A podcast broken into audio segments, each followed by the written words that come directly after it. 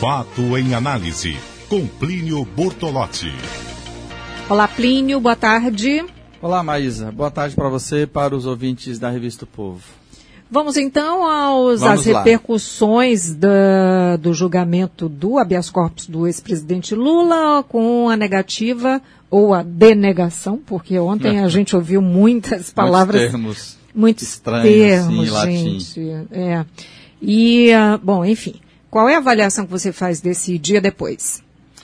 Bom, mas não resta a menor dúvida que foi uma derrota, e uma derrota bastante significativa para o PT e mais pessoalmente para o Lula, não é?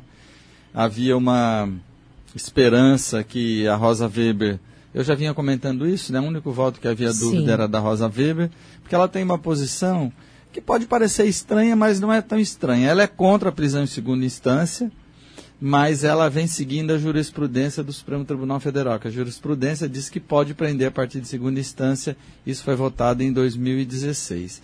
Então, desde esse período, todo habeas corpus que cai para ela julgar, que cai para ela na mão dela, né, na turma que ela atua no STF, ela nega e faz a ressalva que ela está seguindo a orientação do tribunal, do colegiado. Mas ela é favorável a que a pessoa só vá presa depois do processo tramitado em julgado.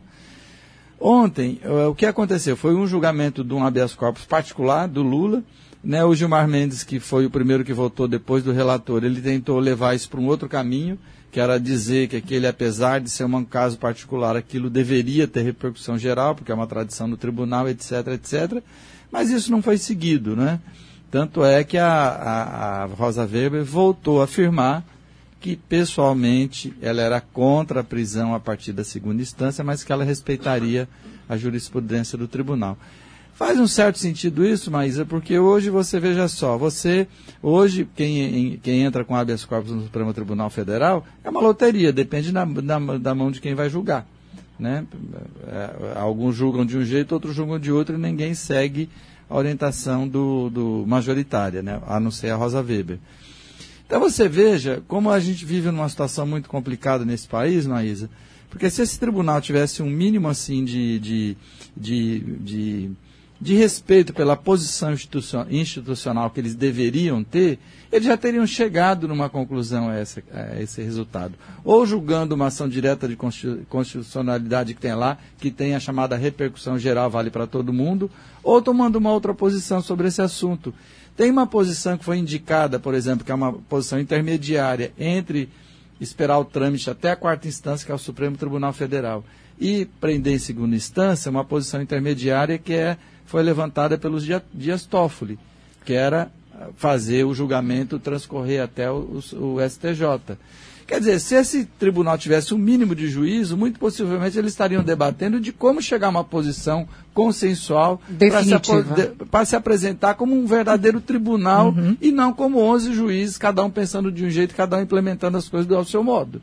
Então, mas na situação que a gente vive, acho que seria exigir demais um pouco de consciência dos chamados homens públicos, viu, Maísa?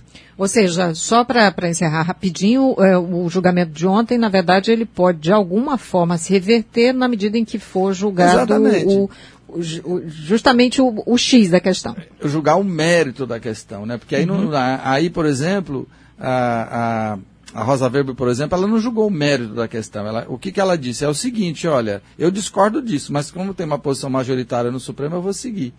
Agora, enquanto a Carmen Lúcia for presidente do Supremo, que acho que vai ter até setembro, depois assume o Toffoli, ela obviamente não vai colocar em debate essa questão, e a agenda do tribunal depende dela.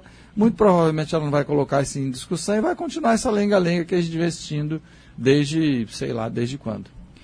Ok, muito obrigada, Plínio. Boa tarde. Um abraço, até mais.